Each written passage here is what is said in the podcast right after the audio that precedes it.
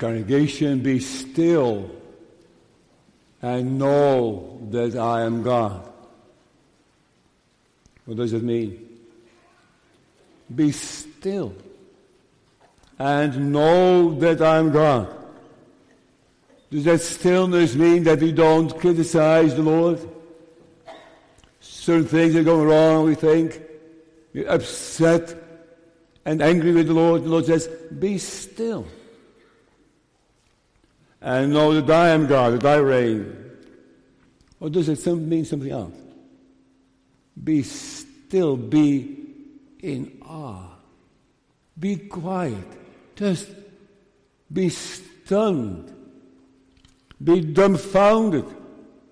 Be amazed. So you don't have the words to utter. I think that's what also means, right? Psalm forty-six. Be still and know that I'm God. May that be true this morning. Listening to the Christmas message, that you just come to that place of being still. Nothing to say. But that you also may see that He is God. That true humility and also that joy in that stillness. Be still, be quiet, and revere the Lord. That is the work of the Holy Spirit, right? That's what we are asking for.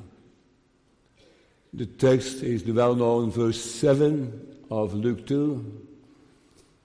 And she brought forth her firstborn son, and wrapped him in soiled clothes, and laid him in a manger, because there was no room for them in the inn. So far. The infant Christ. The infant Christ. Three thoughts. The birth of Christ.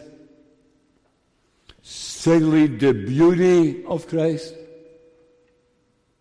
And in the third place, being clothed with Christ. The infant Christ, the birth of Christ, the beauty of Christ, and being clothed with Christ. And it came to pass in those days. That is such an important beginning of chapter two. It doesn't say once upon a time. No. It's not a fairy tale. It is something that happened. It's real. So that's why it begins with, it came to pass in those days. That is why we read of real people. About Caesar Augustus and Quirinius, and about Mary and Joseph, that they're real people. It was history. So not once upon a time, it's not a fairy tale, it's not a myth, it's not some fantasy, it is something that happened. She brought forth a firstborn son.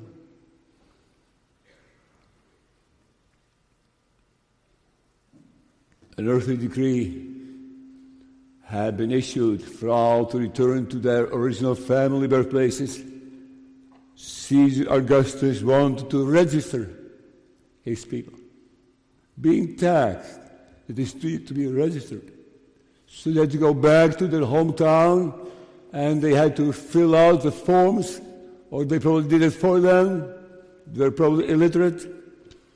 And so Caesar Augustus would know about how many people, how many males and females and children and farmers and he had in his country.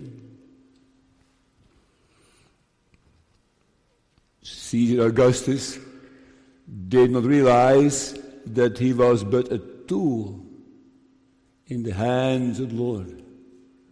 That the Lord had decided him to have that census issued so that Joseph and Mary will be ending up in Bethlehem. It was the Lord's will. Caesar Augustus was the successor of Julius Caesar. and he called himself Augustus. Augustus, that means the supreme one, the majestic one, the elevated one. He felt God himself. And he was also celebrated as God. He was not that August. The real August was the Lord Jesus. He was the one. And he was led to Bethlehem. So does fulfill what we find in Micah five. But thou Bethlehem Ephrathah, though thou be little among the thousands of Judah, yet out of thee shall he come forth unto me, that is to be the ruler in Israel, whose goings forth have been from of old, from everlasting. See? So we see children, young people, we see them traveling from Nazareth, going south over the mountains into the direction of Jerusalem, and a little further south was Bethlehem. They probably went on foot, and it took them a few days, but it was fine. The weather was not that bad. It's a Mediterranean climate, no snow, very little, no freezing, so that was fine. And Joseph took his wife along, although it was not mandatory that he wanted her to be with him. So they went together in God's providence up to Bethlehem, because Joseph was from the lineage of David, and David was from Bethlehem, right? So we see Joseph and Mary entering the village of Bethlehem. According to the theologian Albright, it was a hamlet of only three hundred people. Might be true. Very small village. And it was very busy in that little town. No wonder, because many citizens needed to travel and to stay somewhere. It was mandatory to be registered in the census.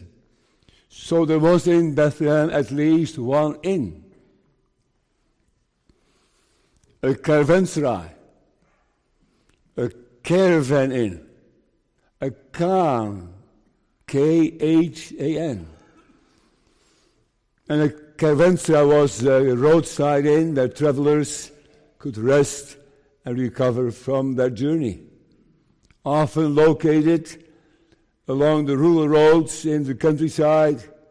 However, urban versions of caravanserais were also historically common in cities. So in Bethlehem was also one of those caravanserais. But the inn was full. No vacancies. What now? Was there room in the animal quarters downstairs? Or did they leave the place and were they wandering around in the area to find a place where they could stay?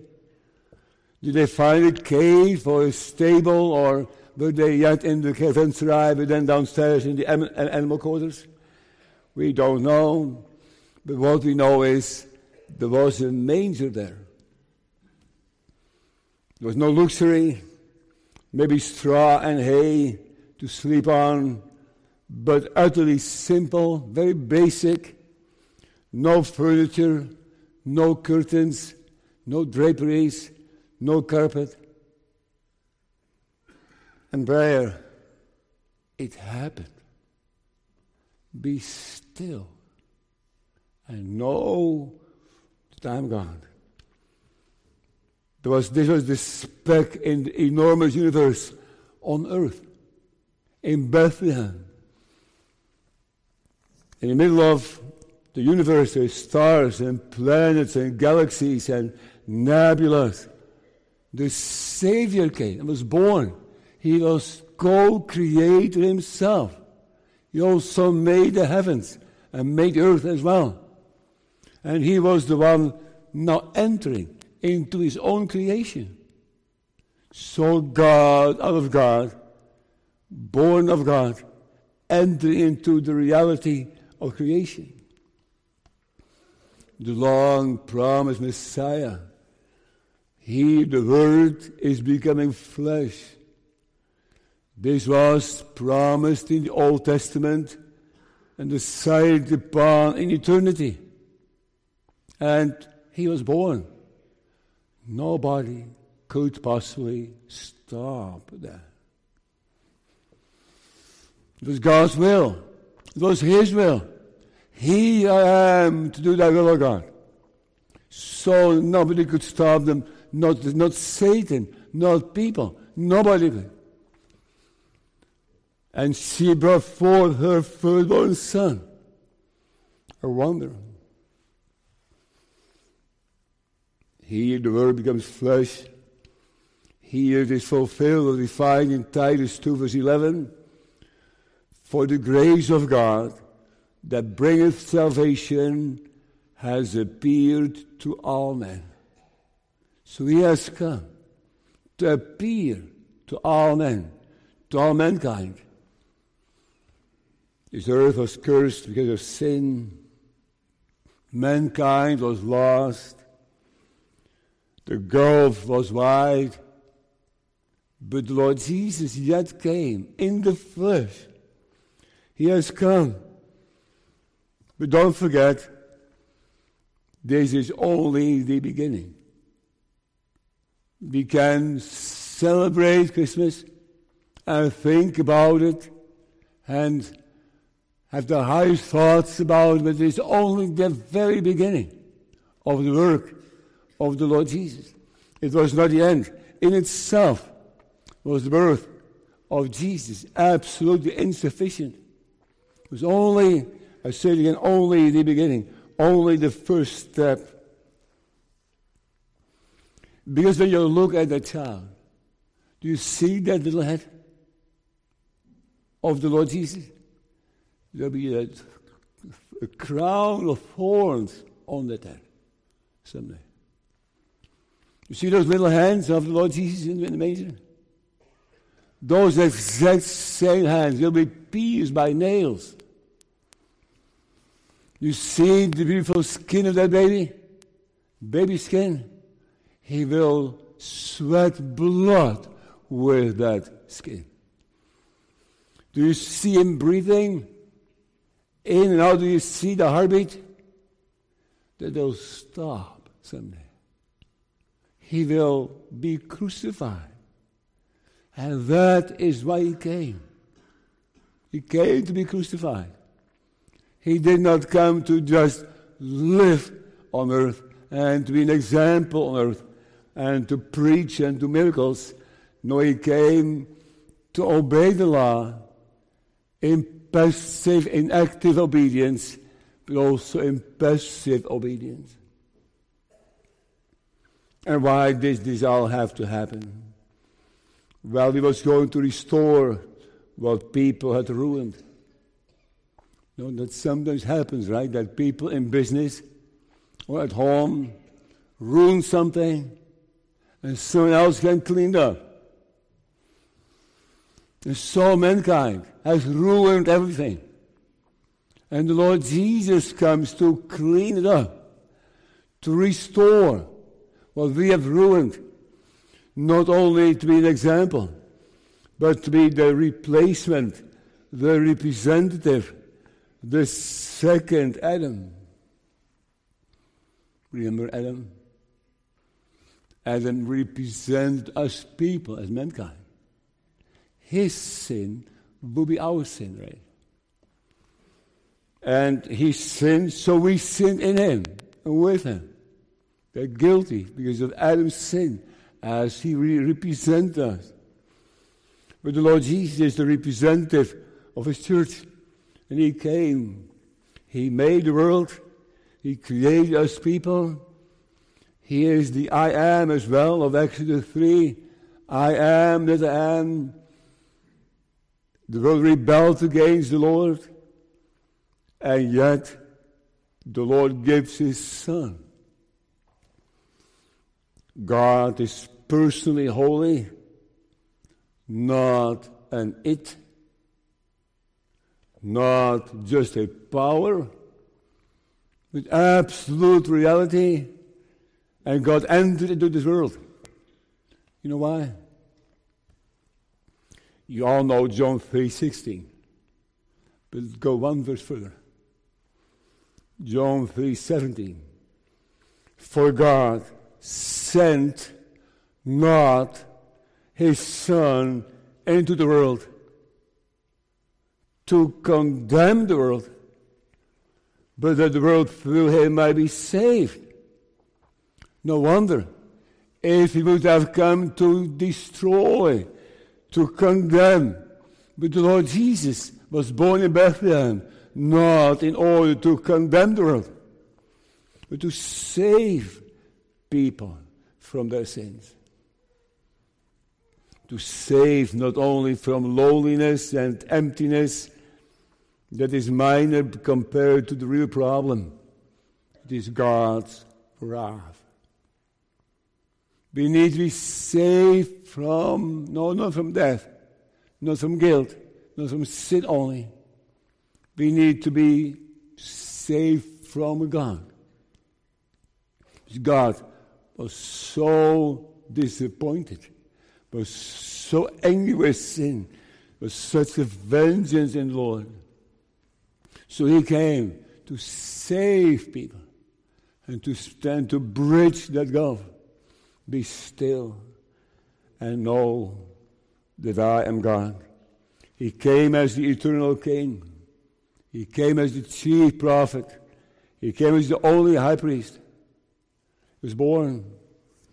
The Lord did not have to do this. Was not his duty, not mandatory at all. But he did it, and he gave his only son. The Father was willing to do that. And the Son was willing. And the Holy Spirit was willing. And here in the manger was the sinless child, the Almighty God, the most compassionate one. The time was fulfilled. Mary delivered her firstborn son. She wrapped him in soiled clothes, and the best place they could get the infant was the manger, the trough for the animals. And Joseph believed in him and called his name Jesus, as the angel had commanded. And Mary believed in him. Do we? two Corinthians eight. For ye know the grace of our Lord Jesus Christ, that though he was rich, yet for your sakes he became poor, that ye through his poverty might be rich. We are poor, spiritually poor, without God in the world. But he came to also save those poor ones, that through his poverty we may become rich. Are you rich through him? What a contrast. A dirty place, poor circumstances, and the Son of God descended. He was not born in Jerusalem. No, not in Jerusalem. Not in the royal palace. His birth was not announced in the country. There was no press, no nationwide celebration. But look here in this tale. And be still. I know that I am God. This child was born. And was the birth not humbling? Well, in itself, being born is not bad, is it? Becoming a human is not bad in itself, is it? When Adam and Eve were born, were made by the Lord, with, with a body, is that bad? Is it bad to have such a body and soul? No. And the Lord Jesus, where is his body right now, if I may ask? His body is in heaven, right? He ascended. The same body is not in heaven. So if having such a body was humbling, then he would have let that body go. He would not have taken that body into heaven at all. He would only ruin it. But the Lord Jesus took upon himself a body and kept that body because it was a glorified body. It was a body that he took along to heaven. But on earth, before his resurrection, that body was also a vulnerable body. It was a body subject not to sin, but subject to the consequences of sin. He could die. He was mortal. And he took upon himself a mortal body so that he could die if he wanted to. He was not a victim. It was his personal choice. He became equal to his brethren in all things, sin accepted. You see the child in the manger? He did it to himself. He was not passive in his birth, but active. Our babies cannot help it to be born. And it was not their choice, but Christ had promised to come, decided to come, and said, then I said, lo, I come in the volume of the book. It is written of me, I delight to do thy will, O my God, yea, thy law is within my heart. See, he was, it was his will. He wanted it. He had a desire to do this.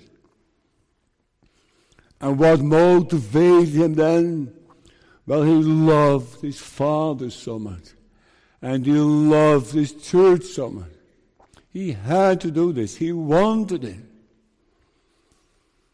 Oh, I may preach you the born Savior. We can be saved. And he qualifies as the perfect one.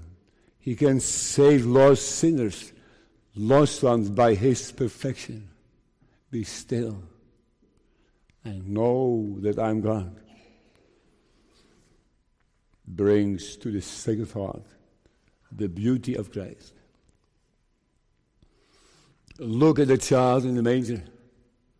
What a beautiful child that is. All children are beautiful, right? And we can look for hours at our babies.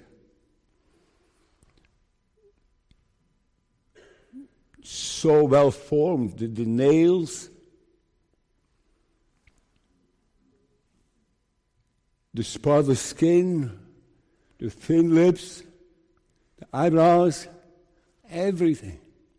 Everything is beautifully designed. When they smile for the first time, what a joy to see your child smile. What a beautiful thing it is. But then they grow up and they appear sinners. All the seeds of sin are in there. And soon the seeds will be plants. And there will be the seeds of greed and jealousy and hostility. And children can hurt one another and can ruin things for one another. The most beautiful children are talked about in Psalm fifty-one. Behold, I was shapen in iniquity, and in sin did my mother conceive me. So our children are not that beautiful. Outside, oh yes, we, we, we, we adore that. We are amazed. But on the inside, no. Or Job fourteen, who can bring a clean thing out of an unclean? Not one. But this child is beautiful. And she brought forth her firstborn son. He was so beautiful inside. compare it also to Job fifteen. What is man that he should be clean, and he which is born of a woman that he should be righteous? There's nobody righteous. Or Romans five, therefore as by one man sin entered into the world, and death by sin, and so death passed upon all men, for that all have sinned. See? The contrast between this child and us. Christ was beautiful on the inside. He knew no sin, had no experience with it, no desire for it. It did not attract him at all, not even one sin, not even the smallest one. He was not shaped in iniquity. He was not conceived in sin. He was the Holy One. Look at the child and be still and know that I am God. Being twelve years old, he was well versed in the Bible and taught the scribes, was subject to his, to his parents. He was obedient, had no sin. And at his baptism, we hear the Father speak. While he yet spake, behold, a bright cloud overshadowed them. And behold, a voice out of the cloud which said, this is my beloved Son, in whom I am well pleased. Hear ye him. The child in the manger, the Lord says, hear ye him. Look at him. Be still. And don't comment. And seek all your salvation only in him. For such an high priest became us, who is holy. We are not. Harmless.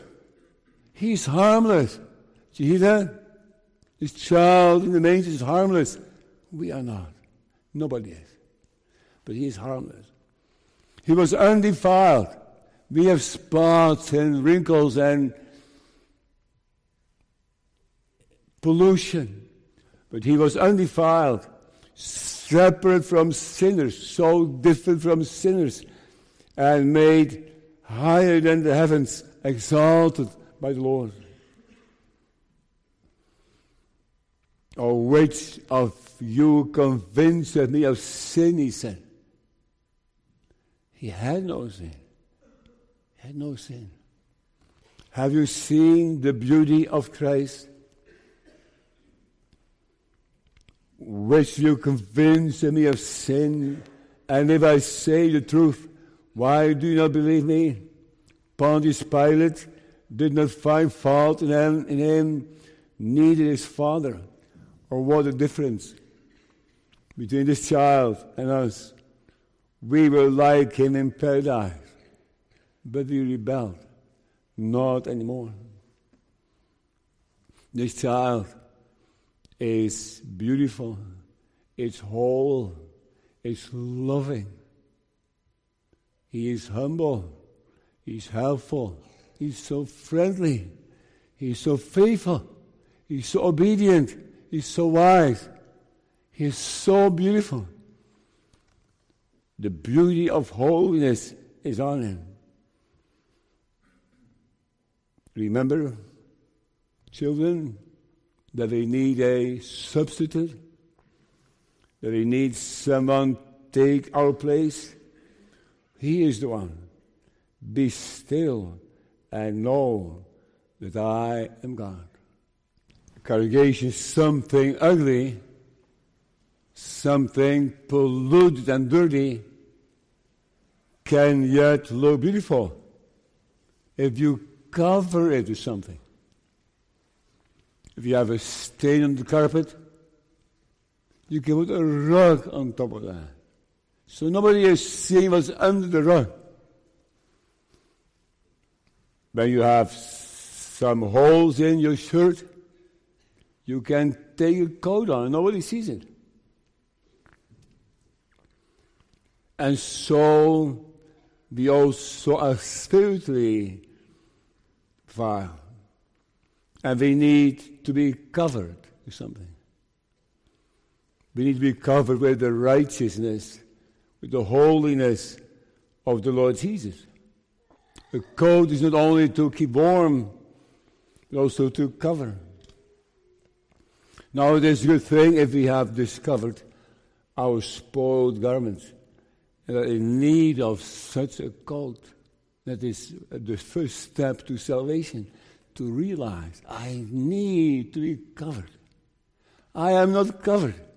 I'm, I'm exposed to the wrath of God. The Lord sees me. The Lord needs to send me away and say, go, depart from me. And you see your vileness and you try to fix it and you can't. Are you still doing that? Do you still try to look good to God? So you do your best. And you go to church and you behave and you are sound and you are conservative and you are evangelical and you are doing this and that. Or it is something that's in our system, right? To qualify and to look good ourselves instead of depending upon the Lord Jesus. It is so against our nature. It is so humbling. Mary and Joseph wrapped the child in clothes, in swaddling clothes. That was normal those days. And the Lord Jesus had also been wrapped in those clothes, not to cover any sin, not to make him look good. Not at all. But we need to be wrapped in His holiness. Yes. Christ needs to be our Savior. His obedience needs to be around, around us. We need to be wrapped in His holiness.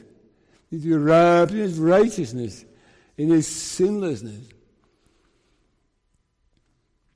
And that is why the Lord Jesus is so beautiful. Because He wants sinners to look beautiful. He wants sinners to be covered with His righteousness, so that they have the coat of His salvation. So we need to become aware of our need. We need to see the problem. And if we don't see the problem, then we cheer and, uh, at, at Christmas Day. We are happy. So it's a beautiful day. Family visits and meetings and gifts and you name it. But if you don't see the problem, then we are so shallow, we just don't, don't see it. It's going over our head. So we need to see our sins. We need to be lost. So we begin to seek the shepherd, to follow him, to receive directions of him. We need to know to be sick, so we need that physician. He is the physician, he, the Lord Jesus. The physician came when he was born. We need to know that we are rebels, so we need a mediator to stand in between. And this child in the manger is that mediator. We need to discover how vile we are, so that we seek a purifier, the Lord Jesus Christ. Or we need a Savior. And our situation is worse than many think. Many think along this line. It's dark in the world. It's spiritually dark. I can't see. I hope the light will come and show me the Savior. It is too bad. It's so dark. Anything wrong with that? Yes. That is not biblical. Nobody is blind against his will. Nobody is blind against his will. There's nobody saying, blind, but I don't want to be blind. It doesn't happen. It does not exist. Because we have no free will to do good. But we have a free will to do evil. It is our will. It's our will to, re- to, to resist the Lord. It's our will to reject Him. It's our will not to believe in Him. It's our will not to repent. It's our will.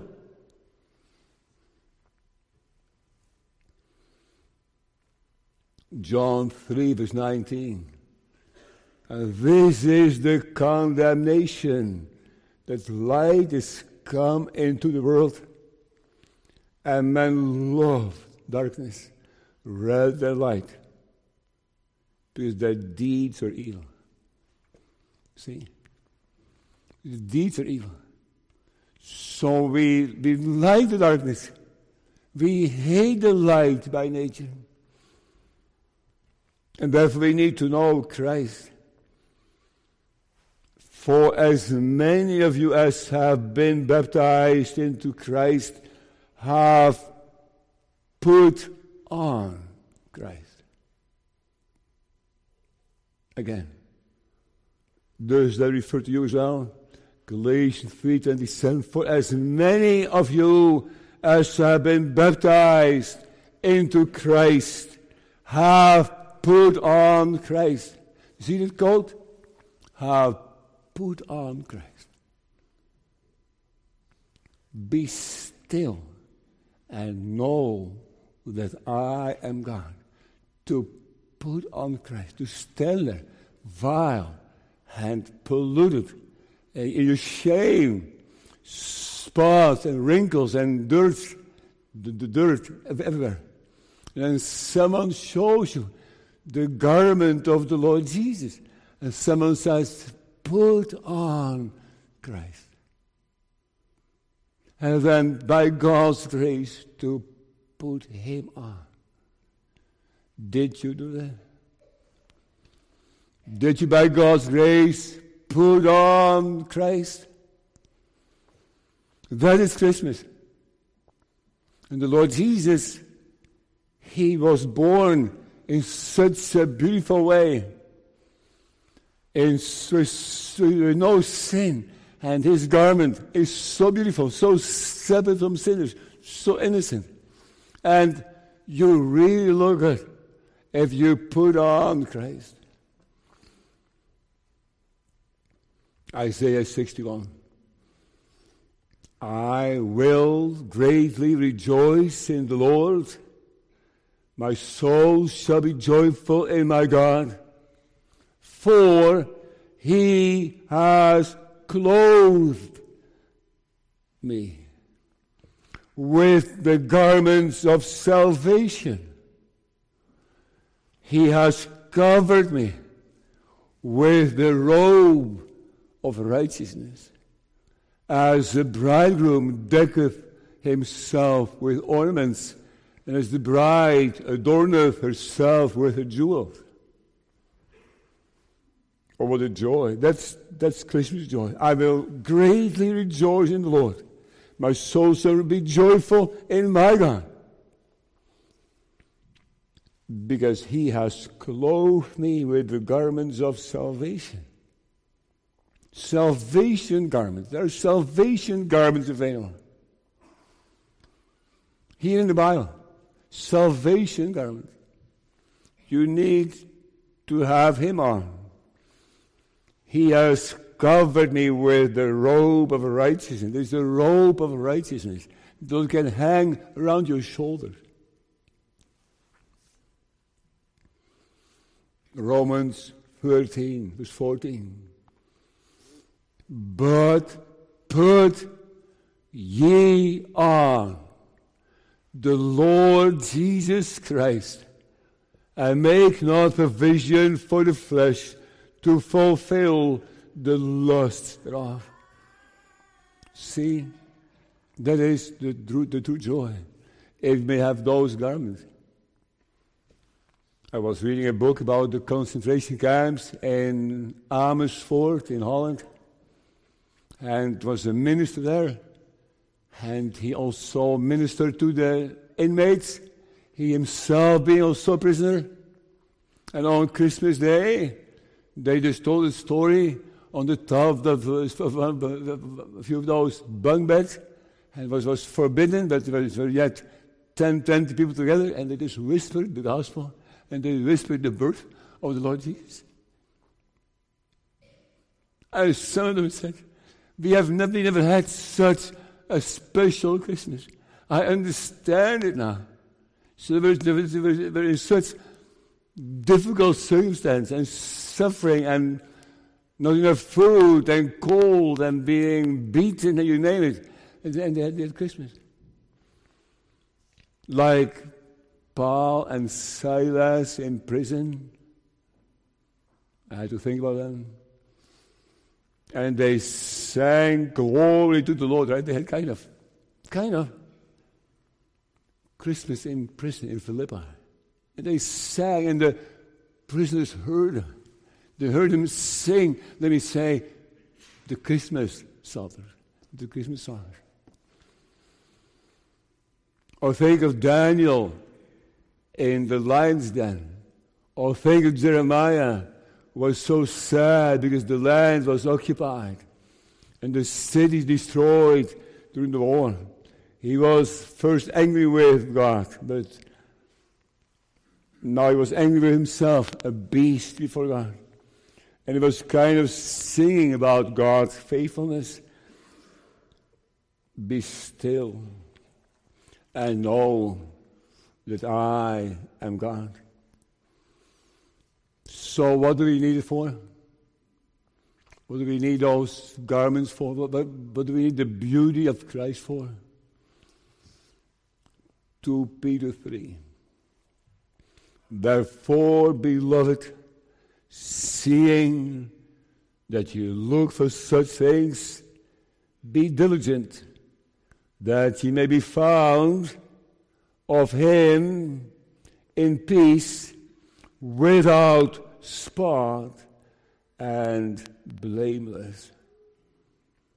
Beloved, seeing that you look for such things, are you looking for such things, being diligent, being serious about being found of him in peace, without spot and blameless, being found by God when you die, right?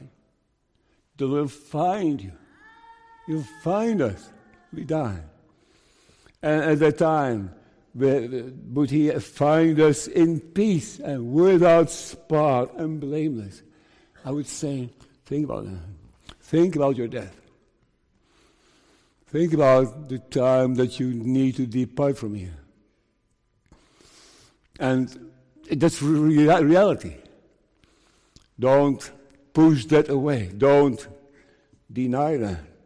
And seek to be without spot and blameless through the covering righteousness of this garment of salvation of the Lord Jesus Christ, being born in Bethlehem to do exactly that thing, who did not come to condemn the world, but the world by him might be saved. Or think of Ephesians five, verse twenty-seven. That he might present it to himself, Lord Jesus, present the church. That he might present it to himself, a glorious church. Not having spot or wrinkle or any such thing, but that it should be holy and without blemish. You can be. You can be cleansed. You can be washed. Maybe you feel kind of, not me. My sin is sticking to my soul like tar. I can be saved from my sins. He can cover it with the robe of his righteousness. He can make a church having no spot or wrinkle or any such thing.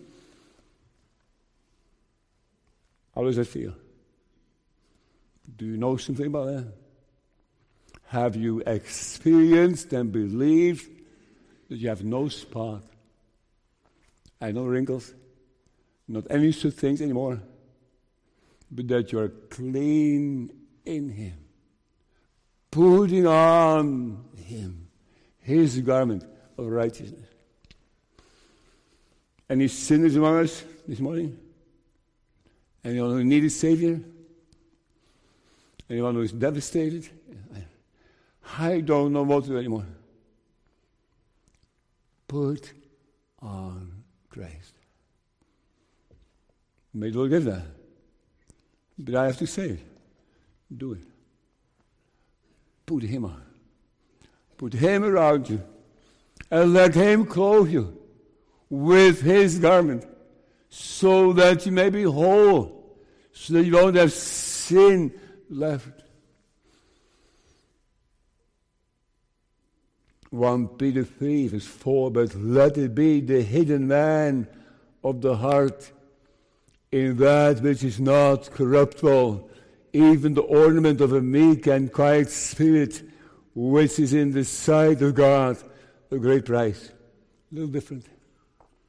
Also in holiness, also in obedience, beginning to resemble the Lord Jesus. Be still. Be still. Stop reasoning.